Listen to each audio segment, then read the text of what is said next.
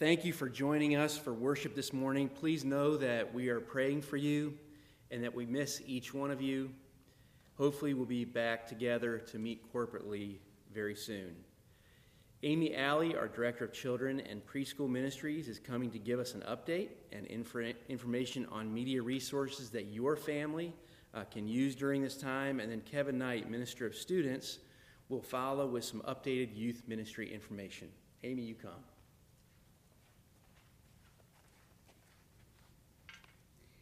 Parents and kids, uh, I want you to know that Miss Trudy and I have missed seeing you over these last few weeks. Uh, while we are apart, we want to do everything we can to provide resources for you and minister to your family. It just looks very different right now. Uh, so I just want to highlight some of the resources that we have been sending out and also some things that are coming this week. Um, we have been sending a weekly family worship at home email with all the links for how you can have community group um, in, in your home with your kids. We're sending Bible story videos, activity pages, coloring pages, family discussion questions, and uh, review questions. So we hope you are utilizing that resource. If you have questions or need help locating those resources, just send me an email and I'll be happy to get you connected. Uh, keep up with us on our social media platforms Facebook, Instagram. We are giving updates. We are posting encouraging Bible verses. Miss Trudy and I are going live um, four days a week right now is the schedule. Uh, we would love to have you join us, interact with us. Um, so check us out and connect with us there. Um, I just want to remind you that RightNow Media is an incredible resource. There are lots of resources for kids. So, parents, um, that is a great resource. If you need to get connected to that, send Garrett Inslee an email and she will help you out. Uh, and in your emails, parents, uh, watch for invitations for Zoom meetings. We want to connect our kids to each other. We want them to be able to see each other, maybe some of our leadership. Um, so, watch your email for an invitation to Zoom uh, with us. And then this coming week, watch your mailbox for a Sunday School Quarantine Challenge that we are sending you. Miss Trudy and I will be calling all of you this week just to check in. So if you have a specific prayer request or a need, we want you to let us know. Parents, while we miss seeing everyone and we miss being together, I was thinking this morning what an opportunity for us to show our kids that the church isn't a building we want to encourage you to look for opportunities to care for and show love to your neighbors while also appropriately practicing social distancing. Uh, thank you so much, and if you have any questions, please reach out to us.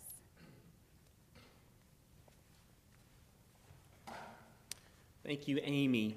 Um, also, let me add uh, from our student ministry here at Pitts Baptist Church, we certainly do miss seeing you all here uh, to fellowship together on Sundays and Wednesdays and throughout the week.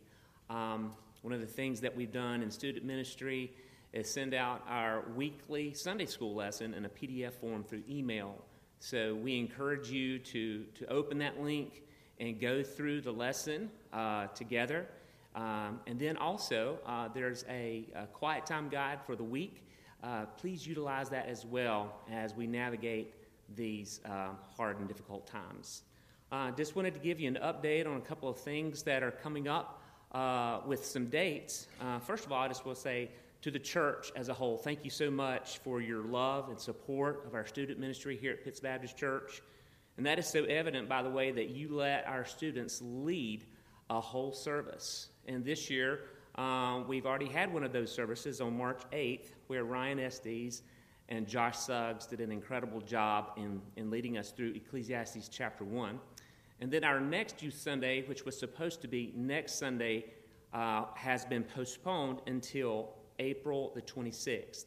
Uh, please be in prayer for Isaac Myers and Josh Lapish as they will be leading us in a study from Matthew chapter 10. And also, our other youth ministry teams will be involved in that service as well. But again, that has been postponed until April the 26th. Uh, with that said, our ministry team dates are April the 19th, April 26th, and May the 3rd. And then the ensemble will also meet on May 31. So please know that these are dates that are now on the calendar. Hopefully and prayerfully, we'll be able to keep those dates. Um, the deadline for our snowbird deposit was due next Sunday, but that deadline has also been extended to April the 26th. And then after that date, Snowbird will be open for registration for visitors. Uh, and let me remind you also that M-Fuge is also, uh, the, the registration for M-Fuge is still going on. Um, as I mentioned last week, our mission trip to Malawi has been postponed to June the 18th through the 29th. And so uh, we'll be looking forward to continuing to get ready for that trip. And with that said, uh, our golf tournament, Golf for Missions tournament, that was supposed to be next Saturday, has been postponed to May the 30th. And the deadline to register for sponsorship signs or uh, to register as a team is May the 24th. Uh, and since we're not here to register, you can register simply by emailing me at kknight at pbcweb.org. Uh, again, these dates are subject to change with the ever changing climate that we're living in these days. But once again, I just wanted to thank you so much for your continued love and support and prayers for our student ministry here at Pitts Baptist. We are trying to assist our senior adults with basic grocery and prescription pickup and delivery. If you have a need uh, for us to help you, please email me at kseeger at pbcweb.org and we'll coordinate that with you. If you are a junior or senior in high school or involved in our Epic Young Adult Ministry, we would like uh, you to help us make deliveries. Uh, you can also, if you'd like to do that, be a part of that, also please email me at kseeger at pbcweb.org. Seniors, be assured that we will take measures to make sure we practice proper social distancing and sanitizing while handling uh, and making deliveries. Uh, also, know that we may have to make adjustments to this as policies change. One of our church members, uh, Elizabeth Kirk, reminded us last week of a great Old Testament story found in 2 Chronicles 20. The king of Israel, King Jehoshaphat, has found out that a huge army is about to attack them. By sheer number, they will be overrun. But he gathers the people together to seek help from the Lord. I'm going to read from 2 Chronicles 20, verses 5 uh, through 12. It says, And Jehoshaphat stood in the assembly of Judah and Jerusalem in the house of the Lord before the new court and said, O Lord, God of our fathers, are you not God in heaven? You rule over all the kingdoms of the nations. In your hand are power and might, so that none is able to withstand you. Did you not know our God drive out the inhabitants of this land before your people and give it forever to the descendants of Abraham, your friend? And they have lived in it and have built for you in it a sanctuary for your name, saying, If disaster come upon us, the sword, judgment, or pestilence, or famine, we will stand before this house and before you, for your name is in this house, and cry out to you in our affliction, and you will hear and save. And now behold, the men of Ammon and Moab and Mount Seir, whom you have not let Israel invade when they came out from the land of Egypt, and whom they have avoided and did not destroy, behold, they reward us by coming to drive us out of your possession, which you have given us to inherit. O our God, will you not execute judgment on them? For we are powerless against this great horde that is coming against us. And then listen to this key phrase We do not know what to do, but our eyes are on you. Our eyes are on you. If you read on in the story, God intervenes and causes the attacking army to turn on itself, saving Israel. Let's remember that the Lord our God still reigns. And then if you read down in verse 21, it says, Give thanks to the Lord, for his steadfast love endures forever. Let's pray together.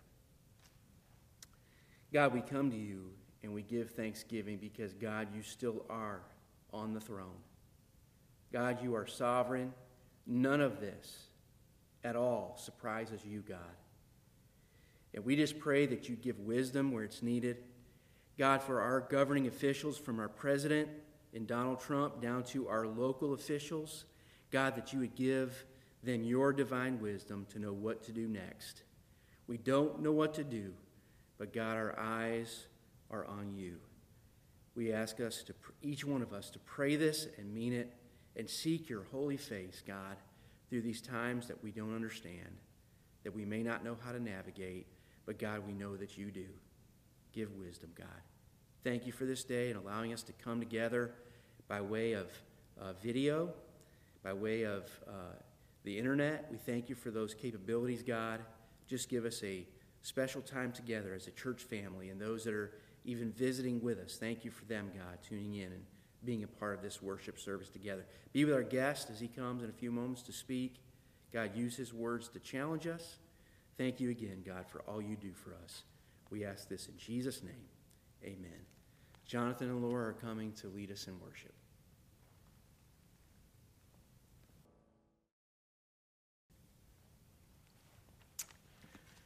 Good morning, uh, Pitts Baptist family and others who have joined us this morning. We're so grateful for this format that we can come to you uh, in. Uh, you know, folks, there's one thing I want us to keep in mind. Uh, the scripture says the Word of God is not bound. And God's Word will accomplish that which He purposes. And so we may be bound from meeting this morning as a church family, and indeed we miss seeing your smiling faces. But one thing we're so grateful for is that the Word of God is not bound. It's my joy and privilege this morning to introduce our speaker to you. Uh, his name is Sam Nadler. He is a Messianic Jew. He's a Jewish man who came to faith in Christ in January of 1972. And since then, he has been involved in evangelism among the Jewish people and church uh, planting. Uh, I guess I met Sam probably about 15 years ago. We've had him here at Pitts Baptist uh, in the Easter season. Uh, he has led us through uh, Seder meals, which shows Christ in the Passover. And what a delight that's been uh, to see. Well, he's with us this morning to talk about Christ in the Old Testament. Uh, Sam and his wife Miriam, uh, they are very prolific writers. I'm sure he'll talk to you about some of their resources that you can buy.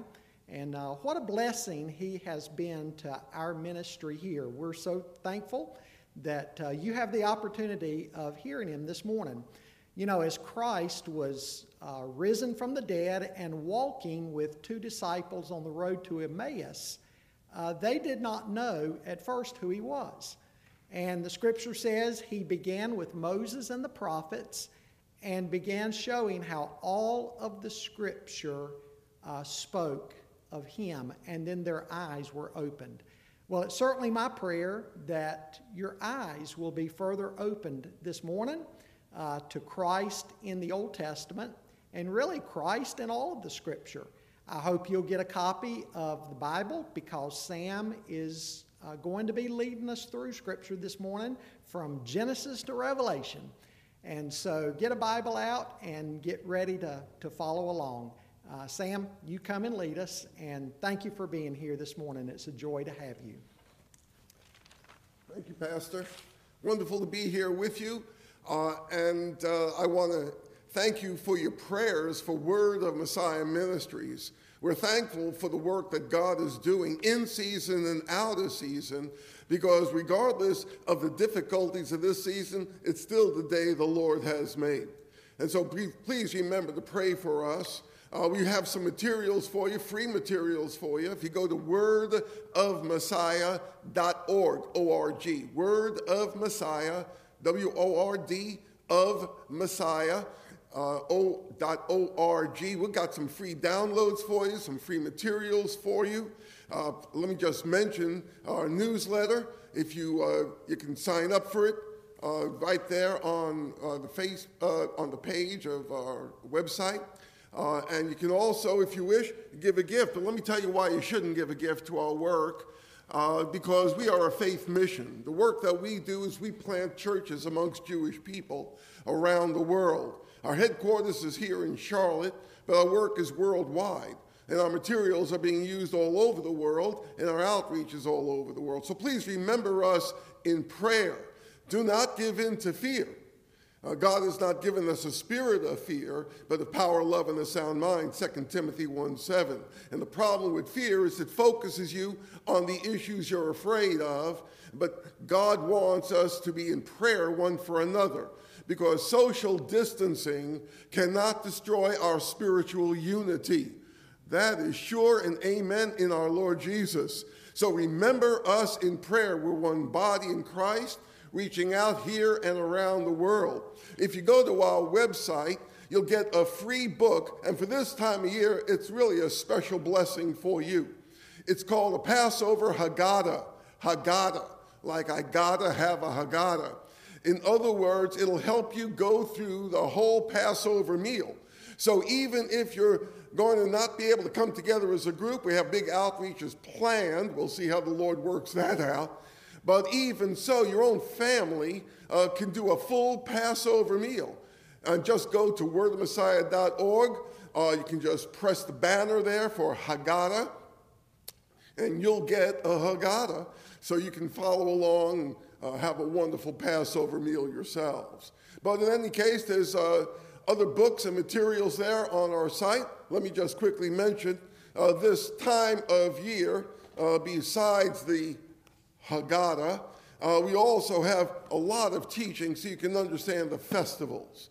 Because even though uh, there may be a coronavirus around, it is still a time to orient our lives around God. Be careful of circumstances disorienting you, distracting you. We run this race with endurance, looking unto Jesus, the author and finisher. So, this time of years is meant by God to help you grow in the grace and knowledge of the Lord.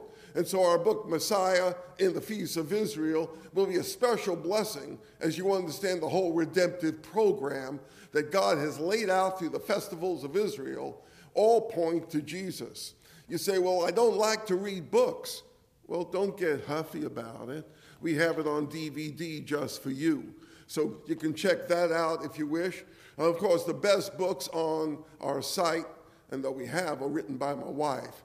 She's actually the smart one in the family. Her newest book, Compassion and Redemption, deals with the women in the genealogy of Jesus in Matthew 1, how the grace of God brought them into the genealogy and how the same grace of God brings us into the family of God as well. You'll love that. Our newest book, though, is one I've written called Messianic Marriage Matters. It's a big book because marriage is a big subject and the Bible deals with it from cover to cover. You say, why would that be important? Now, listen carefully. A congregation, a congregation cannot be any stronger than the families that make it up. In other words, we, these strong families have a strong congregation. This book will help your marriage and your family to grow in the grace and knowledge of the Lord. Now, when you won't get that Haggadah, you just need to go on our website, wordofmessiah.org. You'll notice when you press the banner Haggadah, uh, just be able to put in the box there uh, the, the code that we have for that book, free book, put in PITT. If you're listening uh, right now, just put in PITT and you'll get that free book. We have other free downloads for you as well. Enjoy yourself when you're on our site after we're finished with our service, of course. But in any case, please remember us in prayer. We're delighted to be praying for you too, because we are all one body reaching out. And so, this time of year, you may wonder is God on hold? You know, is everything God doing just put on the back burner? because of the uh, coronavirus. You would be wrong. This is the opportunity that God has for us to grow in the grace and knowledge of the Lord. Uh, a plane goes higher against adverse winds. And so the situations that we are under now are intended by God for His people to actually grow in the grace and knowledge of the Lord. And this time of year reminds us just how we grow. If you want to know how we grow, we grow in Jesus. We're being conformed to the image of the Son, S O N. Uh, Romans chapter 8, verse 29. We're growing into the fullness and the stature of the Son of God. And this time of year teaches us just how we grow in the fullness of God in the Lord Jesus Christ. You say, well, how do we grow? It's through a whole Bible orientation. You say, the whole Bible. Did you know from Genesis to Revelation, it's all about Jesus? Jesus said in John chapter 5, verse 39 to some religious folks, he said, You search the scriptures, hoping in them to find eternal life, but it is me, Jesus, of whom it speaks. And so the Bible's all about him. If you're going to grow, you're going to grow in him. And this time of year gives us a special opportunity to grow in him because the Lamb of God is actually the focus of our faith. You say, well, why would that be? Because in his death is our life. In his death is not just our forgiveness, but the fullness of life. And we're going to run this race. We'll be looking to him, trusting him, abiding in him to bear much fruit. It's really all about him. And so let's grow together in Him and understanding how to grow in the Lamb of God. Because when you take a look at the Bible, God laid it out in a very logical, reasonable, rational order. Now, there may be some unbelievers who think that the Bible is irrational. That's because they left out the key issue to understand the Word of God, and that's God Himself. He laid it out. That's why the Word of God is inspired. He inspired words. Uh, words, therefore, tell us it's rational, organized, and understandable. And so, as we start in the beginning in Genesis chapter 22, we want to take a look at how we grow in the Lamb of God. Genesis chapter 22. In that section of scripture, it's a very famous portion amongst Jewish people because in that portion is the uh, sacrifice of Isaac. You say, what? Well, we'll get to that point. But that is a very important issue in the scriptures in Genesis chapter 22. I'm going to just read a couple of verses uh, to start us off here, uh, and then I'm going to ask the Lord uh, to add his blessing to our considerations. Uh, you say, well, why you got to do that? Because I trust him to give the increase. I really don't trust in me a whole lot at all. And so, Genesis chapter 22, let's read a couple of verses there, starting at verse 1. It says, Now it came about after these things that God tested Abraham. Might have been his final exam at his age. But it says here, and said to him, God said to him, Abraham. And he said to God, Here I am. Verse 2. And he said, God said, Now take your son your only son whom you love, Isaac, and go to the land of Moriah and of uh, and offer him there as a burnt offering on the, one of the mountains which I will tell you. What is going on here? Let's understand before we ask the Lord to even bless the reading and application of his word. Let's understand the issue of the test of Abraham, which is the test all of us are going through as well. You say, what do you mean we're all going through a test? The test is the same for Abraham, for me, and for you. Because Abraham was being tested. Does he love the giver more than the gift? And I don't know what gifts God has given you. Maybe it's a gift of time. Maybe it's a gift of treasure. Maybe it's a gift of talent. Or maybe it's just uh, blessings that are beyond description. But do you love the giver more than the gift? Or are you so attached to the gift that your eyes are off the giver? That's the test for Abraham. That's the test for us.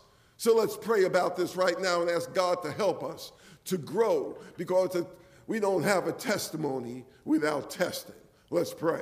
Father, add your blessing to the study of your word not only in its study, but we pray that the Holy Spirit who inspired the writing of Scripture, we pray that He, he will even now illuminate our minds and hearts to the truth of your word. And Lord, even as we are yielded to the living word of God, our Lord Jesus, We pray that the same Holy Spirit would not only enlighten our minds, but empower us to live out the truth. For indeed, then the truth will have set us free.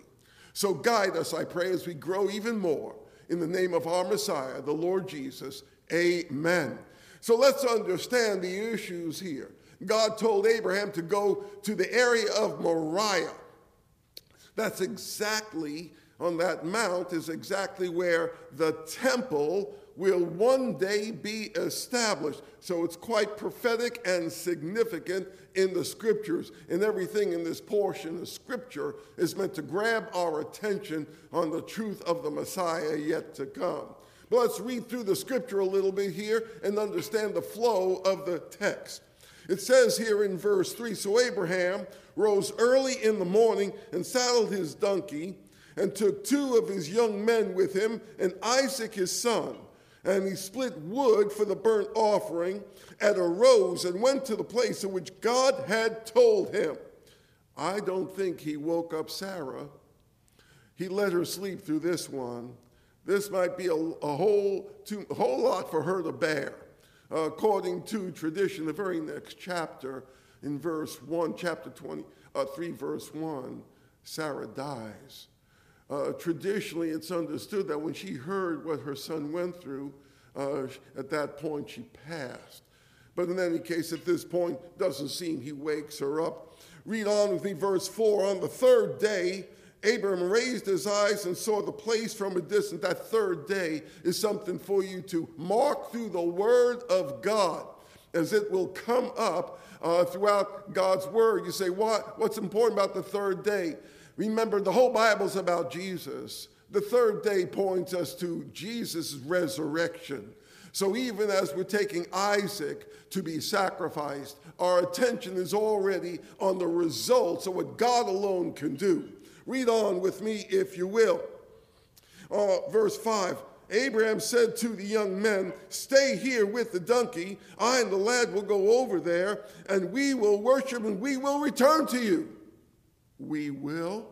Hold on a second, Abe. Don't you understand this is a one way trip for Isaac? What do you mean we will return? Are you telling a little bit of a fib? Are you concerned maybe about Isaac being uh, disconcerted by the issue here? No, no, no. No, this, Abraham wasn't lying, wasn't fibbing, wasn't uh, twisting the truth in any fashion. You say, well, what, what, what in the world's going on here? Abraham knew something that many of us are unaware of. Abraham knew something about God. You see, Isaac was the blessing, Isaac was the miracle child. Isaac was the one who came to Abraham and Sarah when they could not have children. She could never have kids in her life and was already far beyond the age of women having children. And Abraham himself was 100 years old at, at uh, Isaac's birth.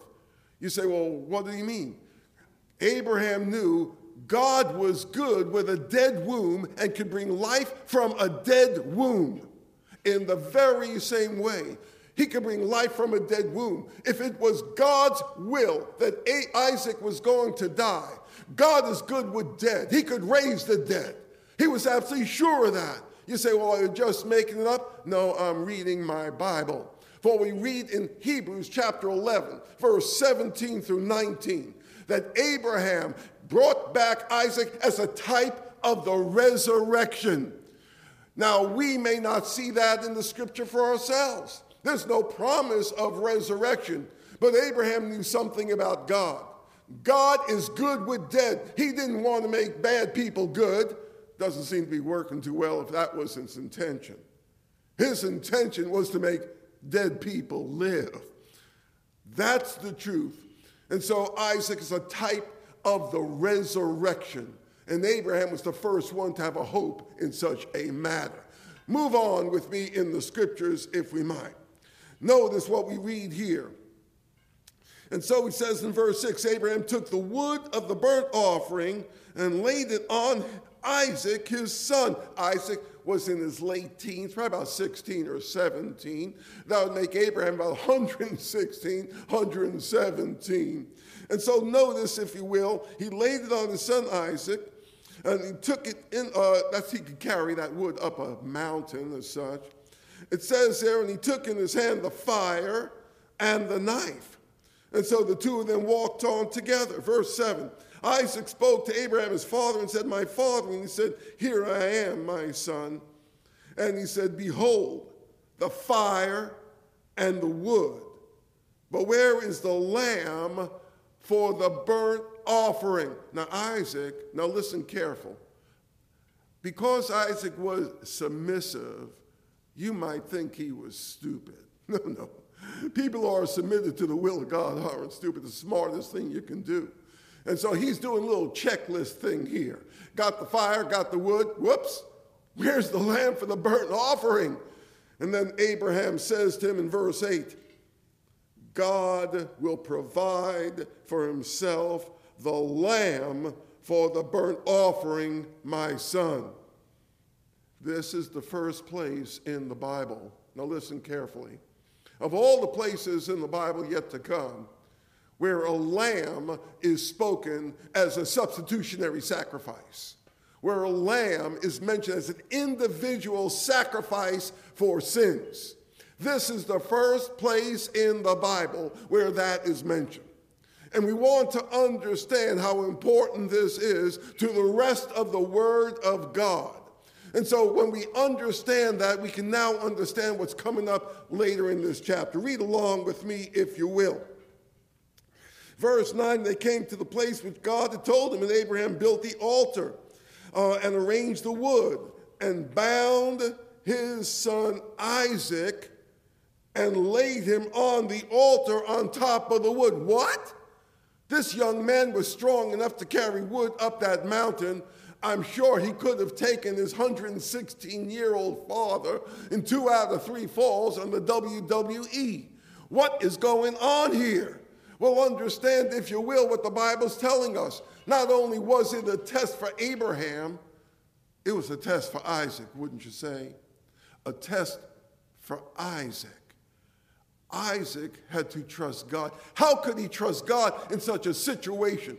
He knew something that we're learning as well. Now, listen, you dads who are uh, listening from home, listen carefully about this matter. He saw, Isaac saw his father Abraham obey God when things were tough. And if my daddy can trust God through tough times, then I can trust God as well. Now, listen, parents we want our children to trust the Lord through difficulty. We model that in our lives so they'll know how to follow it in their lives. And so we see here that Isaac was bound and laid on the altar. Uh, verse 10, it says, Abraham stretched out his hand and took the knife to slay his son. Verse 11, the angel of the Lord called to him from heaven and said, Abraham, Abraham. And he said, here am I. Third time in this chapter, here am I. For those who want to do a little Bible study, you can study it from that point. Here am I. And he said, Do not stretch out your hand against the lad, and do nothing to him. For now I know you fear, the, you fear God, and you have not withheld your son, your only son, from me. Well, first of all, understand in the Hebrew, it can be understood as now it is known. Now it is known. God understood Abraham's heart. You say, what do you mean? From the moment God said, You're going to sacrifice your son on Moriah, Abraham in his heart had done the deed. That's faith. Faith isn't something intellectual, we act upon the truth of it. And then we live it out in real terms. But the first thing of faith is in our heart. First of all, we need to trust in Jesus in our heart, and then we confess him to others. And so the first thing we act on it in our heart. That's what Abraham had done. And now it's apparent, now it's a public testimony as well. And so we read on here, and it says, uh, verse 13 Then Abraham raised his eyes and looked, and behold, behind him a ram caught in the thicket by his horns. And Abraham went and took the ram and offered him up for a burnt offering in the place of his son Abram called, verse 14, called the name of that place, the Lord will provide, as it said to this day, in the mount of the Lord it will be provided. And that's the place where the temple would be built. That's the place where the Messiah, the Lamb of God, would be crucified right outside of there. You say, well, what is all this? It's prophetic.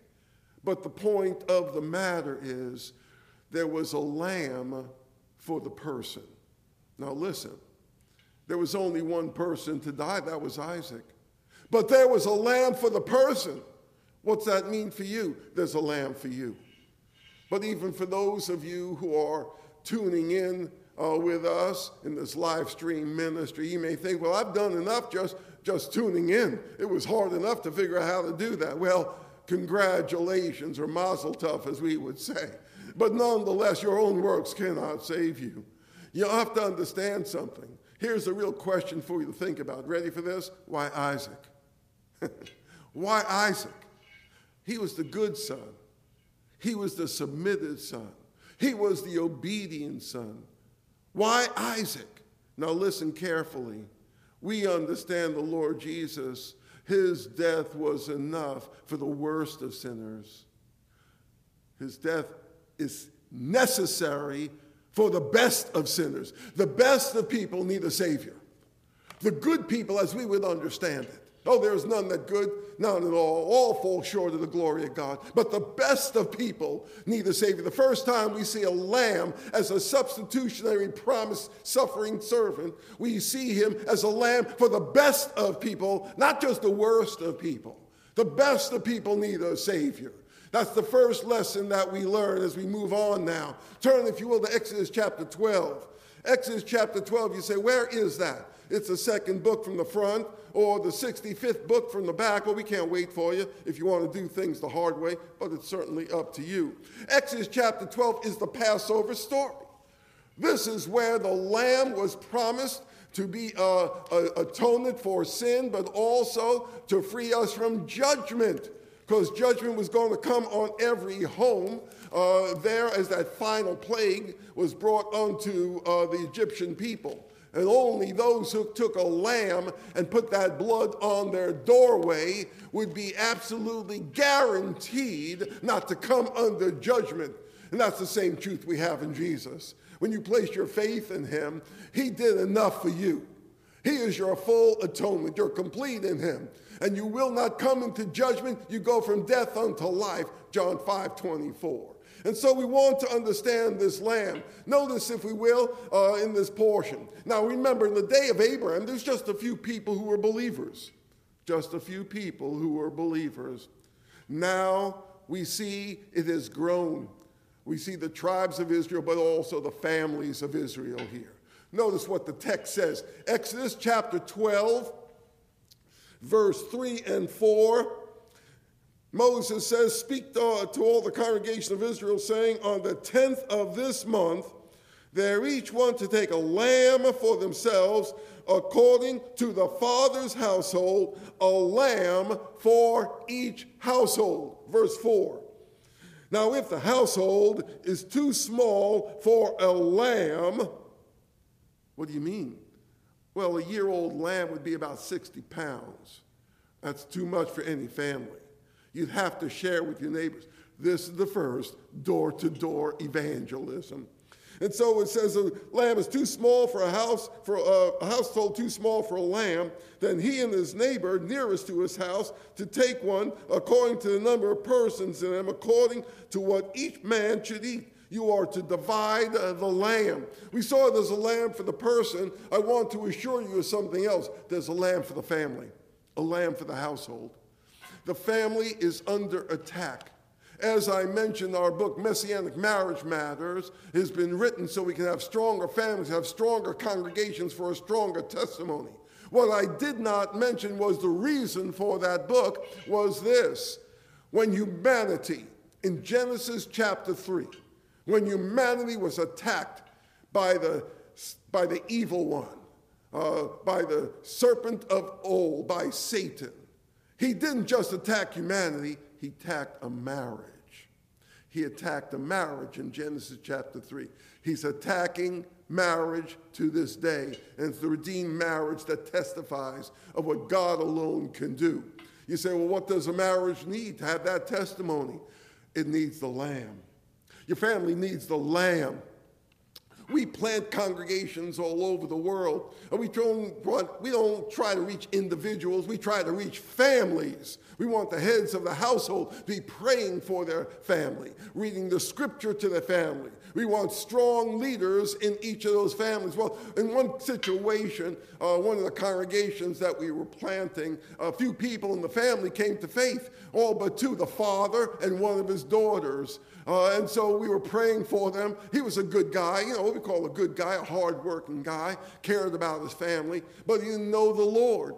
Uh, and so one day he came to our service uh, with a, a, a tear stained letter in his hand. His tears. His tears. And he said, Sam, you got to read this. It was from his daughter. And it said, Daddy, I'm so sorry. I'm so sorry for the shame I brought you. I got to leave. I got to leave. She ran away from home. His heart was broken. You see, he had done everything for his family. He was working two jobs to feed his family, clothe his family, house his family. He was doing everything he could for his family, but that's not enough. What did he need? He needs a lamb for the family. You see, we're complete in Jesus, not apart from him. Apart from him, we can do nothing. Your family needs the lamb. And so we want to understand that when you come to personal faith, as an individual, then you're concerned for your family. So we see the development of the Word of God regarding the Lamb of God in our growing love as we not only understand for ourselves, but also for our families. Turn, if you will, to Isaiah chapter 53. Now, some of us who are uh, Jewish believers, we cut our teeth on this portion of Scripture. I guess I've shared it with thousands of Jewish people, and so many have come to faith. Uh, you can kind of download our teaching from the website I mentioned, wordofmessiah.org, and learn how to share your faith with Jewish friends, neighbors, family, and acquaintances. Uh, but this portion has always been used by God as it clearly points to our Messiah, the Lord Jesus. But in this section of Scripture, I just want to look at a few verses. Isaiah chapter 53, uh, notice, if you will, verse 6 through 8. All of us, like sheep, have gone astray. Each of us has turned to his own way. But the Lord has caused the iniquity of us all to fall on him. Verse 7 He was oppressed and he was afflicted, yet he did not open his mouth. Like a lamb, there it is, like a lamb led to the slaughter. Here is where the Messiah is identified as a lamb. As a lamb that is led to slaughter, like a sheep that is silent before its shearers, so he did not open his mouth. By oppression and judgment he was taken away. And as for his generation, who considered that he was cut off out of the land of the living for the transgression of my people, my people, to whom the stroke was due. My people. People, when I go to Israel, you know, we go quite often. Please remember us in prayer. And when the doors open there again, we want to walk through them. Please remember us in prayer for the outreaches we do there. Uh, we want to see, you know, we're so thankful to share the good news in Israel, to see congregations getting planted, to see leaders being trained up. This last trip I was just on, we had so many young leaders being trained. It was just wonderful. I was just blessed of the Lord to be uh, doing the training for that. Please remember us in prayer. But you say, well, what do you teach when you go over there? We have one thing to talk about. In a land that is desperate for peace, we proclaim the Prince of Peace. He is the Lamb of God, He's the only one. And you say, well, what do you mean? When it says here, for my people, verse 8, my people, what is the hope of Israel? What's the hope of the Middle East? What's the hope of the world? What's the hope for our country, for our people, for our nation? There's only one hope, and that is the Lord Jesus. That is the Lamb that is slain from the foundation of the world. That's the only hope there is for Israel. And so we want you praying for us as we go over there to share the good news. Not only here do we do our conferences and our outreaches, but there as well. You say, well, what we pray for? Pray that God will give the increase to the preaching of his word. We share the good news with Jewish people there, and not only Jews, God loves everybody. We want to see Palestinians come to faith. We want everyone to come to faith. And so pray for us as we reach out because the only hope for Israel is the Lamb. That's the only hope for your family, for your life, for our nation, and the nation of Israel as well. Uh, turn, if you will, to John, John chapter 1. In John chapter 1, we have a kind of reiteration. You may not think of the, of the Great Commission this way, but we see uh, in the Great Commission, go make disciples of all nations. That's kind of repeating what God first said to uh, Adam and Eve. Uh, he blessed them and said, Be fruitful and multiply and fill the earth. Well, that's what we are about. And in John chapter 1, we see, uh, in a sense, a summarization of the Great Commission. Uh, in terms we can understand at this time of year, as we're not only looking forward to Passover, but celebrating his resurrection. And so when we take a look at John chapter 1, we have to be careful. Now, the Gospel of John was written by John the Apostle. But also, there's another John being spoken of in John chapter 1, and that's John the Baptist. And so, notice what we read in John chapter 1, verse 29. John 1 29. The next day, he, that's John the Baptist, saw Jesus coming to him and said, Behold, the Lamb of God who takes away the sin of the world. There's the whole Great Commission summarized for you. What's the hope of this world? Listen, the hope is the lamb. There's a lamb for the person, even the best of people. There's a lamb for the family, even the good guys that, that are running your home, leading the home, you need the lamb. There's a lamb for a nation, even the best of nations need the lamb. But there's a lamb for the world. There's a lamb for the world. What's the hope of this world?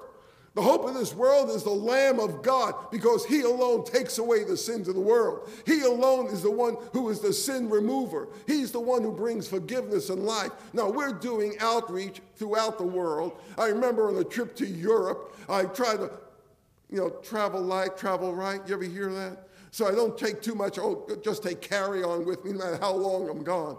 But listen, I was on the road for quite a while in Europe. Uh, let me put it this way they could smell me coming.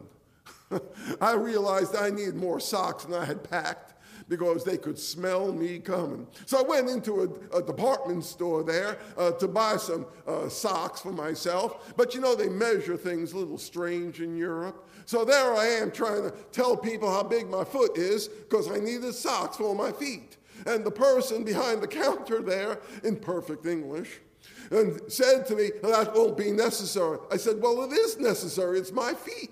They need to be right size. And she said, No, it won't be necessary. I said, Why won't it be necessary? And she said, Because one size fits all. I said, Well, that's exactly what I'm here to tell everyone. Whatever country they're in, whatever culture they have, whatever language they speak, one size fits all. Because you see, if there were many gods, maybe there'd be many ways to God, but there's only one God. And whatever country you are from, there's one way to God. No way unto the Father but through the Son. Jesus said, anyone, uh, uh, He's the way, the truth, and life. No man comes to the Father but through Him. John 14, 6. And so, whatever the country may be, pray for us as we go to these countries, believing that God cares about the people there. In Germany, we've been planting congregations in Germany. Doesn't God have a sense of humor? Planting congregations in Germany. God brought hundreds of thousands of Jews back into Germany, and we're seeing good news going forward there. And then everywhere else, in the Ukraine, in other countries. Pray for our materials are translated into Russian please remember us in prayer. Why? Because God cares about those people. And if you're growing in the lamb, let me tell you what's going to be happening. It's not only going to be concern for yourself, there's a lamb for the person. Not only is then going to be a, a concern for your own family. Indeed, there's a lamb for the household. Not only will be a, a, a concern for the nation, and we trust even the nation Israel, uh, but also a concern for the world. For God so loved the world. When you're growing in Him, the love of Christ constrains your heart, and His concerns become your concerns. Listen, we are attached at the heart with God. Nothing can separate us from the love of God in our Lord Jesus Christ. We are, we are, we are attached at the heart with God. What burdens his heart is going to burden our heart if we're walking with him, if we're trusting in the Lord, if we're depending upon him. We're going to be concerned for places we may never get to. But God is concerned for those people. Pray for us and pray for those nations because social distancing cannot destroy our spiritual unity. God cares about those folks. You say, well, what can I do from here? The light that shines furthest is the light that shines brightest at home.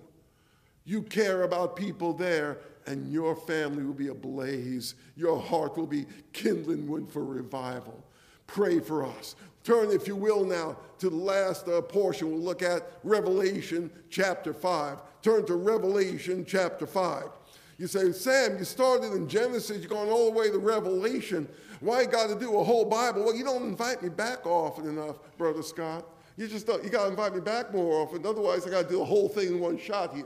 Revelation chapter 5.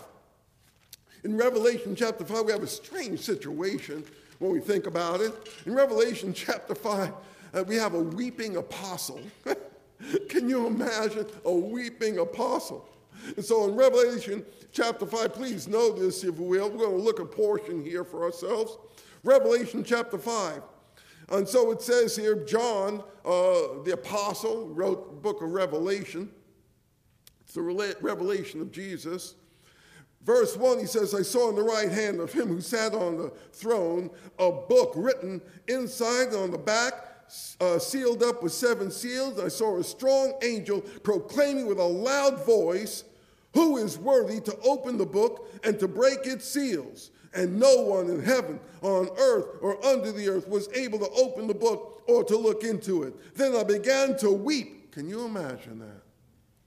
Then I began to weep greatly because no one was found worthy to open the book or to look into it. And one of the elders said to me, Stop weeping. That's pretty straightforward. I bet he was a New York City elder, don't you think? Stop weeping. Behold, the lion that is from the tribe of Judah, the root of David, has overcome to open the book and its seven seals the lion of the tribe of Judah. Even in heaven, he's still from Judah. Can you imagine that? To the Jew first, even in heaven. But what's the point here? I imagine that really encouraged John's heart. That's what we need. We need a lion from the tribe of Judah. And maybe with the circumstances you're going through, not only with the coronavirus, not only with financial issues, not only with relationship problems, you're thinking, that's what I need.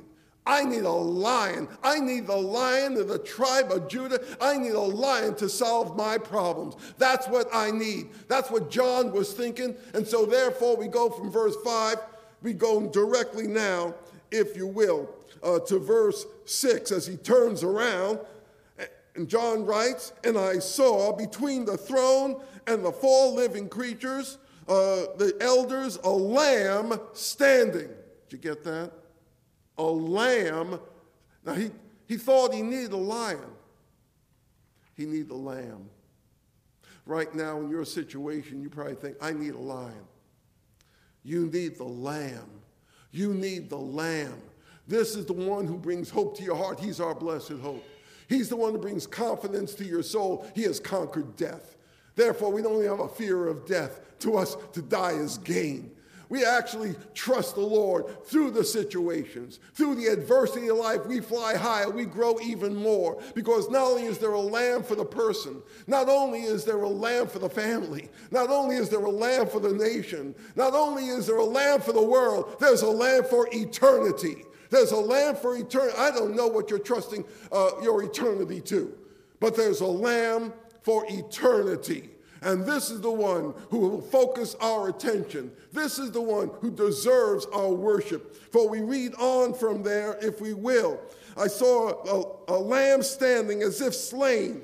He'll still have the marks of our redemption forever. We look upon the death of our Lord Jesus as our life and the resurrection power then through the Holy Spirit for the life He called us to live. For it says they're having seven horns, all powerful, seven eyes, all knowing which are the seven spirits of God sent out all the world. Isaiah chapter 11, verse 2. And he came and took the book out of the right hand of him who sat on the throne. When he had taken the book, the four living creatures and the 24 elders fell down before the, uh, before the Lamb, each holding a harp and golden bowls full of incense, which are the prayers of the saints. And they sang a new song, saying, Worthy are you to take the book and to break the seals. For you were slain and purchased for God with your blood men from every tribe and tongue and people and nation. You have made them to be a kingdom of and priests to our God, and they will reign upon the earth. Then I looked Verse 11 I heard the voice of many angels around the throne, and living creatures, and elders, and numbers of them, and myriads and myriads, and thousands of thousands, saying with a loud voice, Worthy is the Lamb, worthy is the Lamb, worthy is the Lamb. This is the focus of our attention. He is worthy of your life, of your hope, of your faith, of your all in all. He is worthy of it all. There was a man who had bought into Microsoft early on, was quite wealthy. A reporter interviewed him and said to him, Excuse me, sir, I'd like to ask you a question. Yes, son, what do you want me to ask? What do you want to ask me? He said, If you knew back in the day when you first bought Microsoft, if you knew then what its value would be, what its worth would be, uh, what would you have done differently then if you knew then what you know now? He said, If I knew then what I know now, I'd invest more. I'd invest everything I had. I'd invest everything I had. If you were to ask even one saint in heaven, if you knew then when you were on earth what you now know in heaven about our Lord Jesus and his worthiness, what would you do differently on earth than, than you did then if you knew then what you know now? He said, if I knew then how worthy is, I'd give all my time, all my talent, all my treasure, because worthy is the Lamb. Worthy is the Lamb. This is worth of our time, our talent, our treasure. This is worthy of our lives. This is the best investment you can make now and forever. For there's a lamb for eternity. And who will be there? Every tribe and tongue, every nation. Some of the people in Germany that I've been reaching out to, in Israel, South America, throughout the United States. We just had a planters conference in Southwest U.S., and maybe some of the folks from there will be there praising the Lord, worshiping God, saying, Worthy is the Lamb. You know who will be there? Isaac will be there. Won't that be great? Isaac. I bet he'll say, That's the lamb my daddy was talking about. That's the lamb that was provided. That's the lamb. Worthy is the lamb. Worthy is the lamb. Who will be there? They'll all be there. Will you be there? Will you be there? Oh, he wants you there so badly. He wants you there so much. He loves you with an everlasting love. He gave all so you could be with him forever, if only you'll trust in him. As an individual, there's a lamb for you. And then pray for your family, because there's a lamb for the family.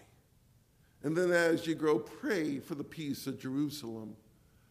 He's the Prince of Peace.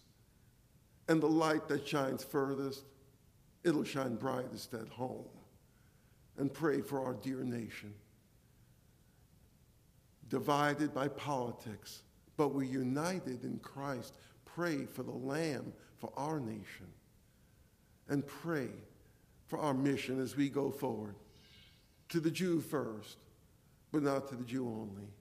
Pray for us, brethren. Let's pray together right now. Father, we ask for your blessing on the study of your word, that the Holy Spirit would now help us apply it to our lives. And for those who have uh, simply heard the good news and want to trust in Jesus, even now, incline our hearts, Lord. Incline our hearts to trust in Jesus even now. And if you're listening, if you're live streaming with us or downloading this, I'm going to say a simple prayer. If you have to trust in Jesus, right now is your opportunity because there's a lamb for the person. And pray with me this simple prayer God hears your heart, He hears your thoughts. Pray with me this simple prayer right now. And if you're growing in Him, pray that you'll grow even more in the Lamb of God. Pray with me. Dear God, forgive me for my sins. Forgive me for my selfishness. Forgive me for my fears, for my doubts, for my panic. Cleanse my sins away through the blood of Jesus, your Son. Thank you for loving me in season and out of season. Thank you for saving me now and forever. And Lord, even now, help us to grow, that our families might glorify your name, and that Israel will one day be revived as a nation in Jesus, and that our own dear nation too will glorify that name that's above every name. For it's in Jesus' name we pray. Amen and amen. God bless you. Shalom.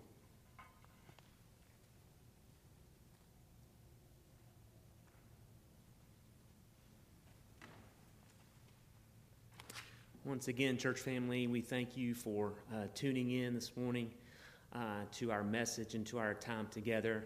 Uh, we so look forward to the time that we can be together once again as a family to worship our Savior.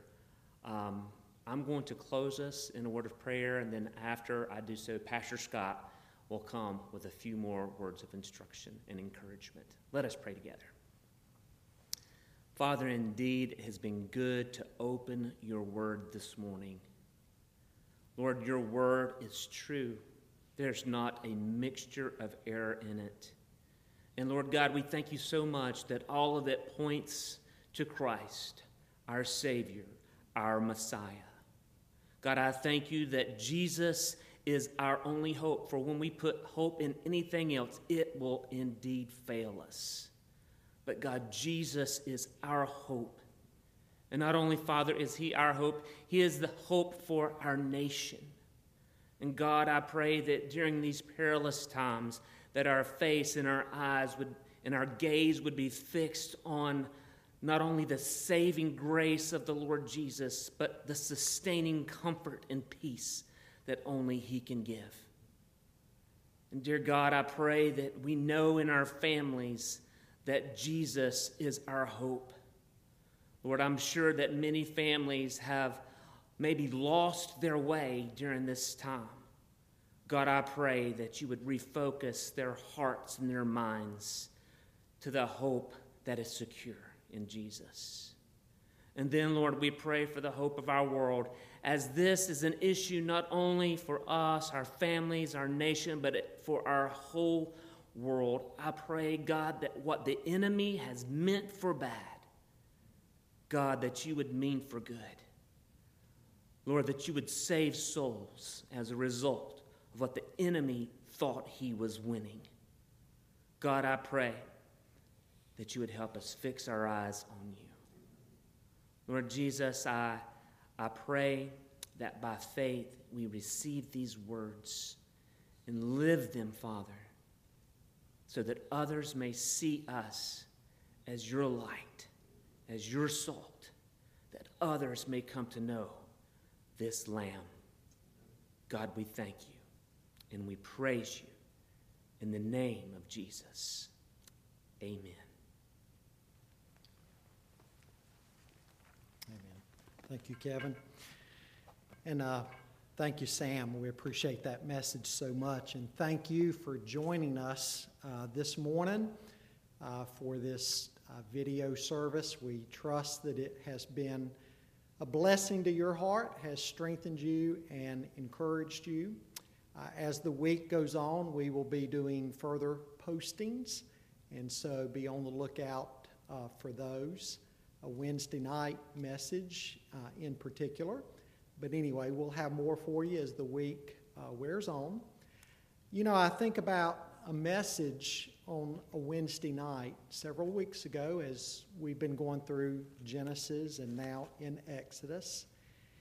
At the end of Exodus chapter 4, uh, Moses and Aaron went to the elders of Israel. And the scripture says there that when the elders of Israel heard that God was indeed concerned about them, they bowed and they worshiped. Folks, God is concerned about his people. And we see in Scripture, as Sam has pointed out, the ultimate way that he has shown his love and concern is through Christ, the Lamb of God. Because we need reconciliation with God, and the only way to have that reconciliation is through Christ. God could not show his love in any greater way than what he did when he sent his son Jesus to die for our sins and then on the third day raised him from the dead. He gives us life, peace, forgiveness, justification in his sight. He gives us a wonderful new life. The Bible says, if any man be in Christ, he is a new creation. All things have become new. The old has passed away. All things have become new. If that's the need in your life to have Christ, please contact us. Uh, we would like to pray with you. We would like to encourage you in any way that we possibly can. We would like to get some materials in your hand to help you grow in your faith in Christ. Christians, I want to remind you that God is with us, giving us hope during this time. You know, if, uh, if you already have Christ in your heart, you can take such great comfort. Yesterday I was studying some in Psalm 3. And in Psalm 3, David, of course, is running from Absalom. He's in trouble. But in verse 3, he says, But you, O Lord, are a shield around me. Folks, think about that. Typically, a shield only protected the side of your body that you held it. But David said, God, you are a shield around me. He did not need to fear. In fact, because God was with him, he said in verse 5, I lie down and sleep. I awake again because the Lord sustains me. Think about that, folks. In times of trouble, David could even sleep knowing that God was, was with him. He said there, From the Lord comes deliverance. May your blessing be on your people. Our hope in God will not be in vain. Church family, I want you to remember that. Our hope in God will not be in vain. God bless you. Have a great week.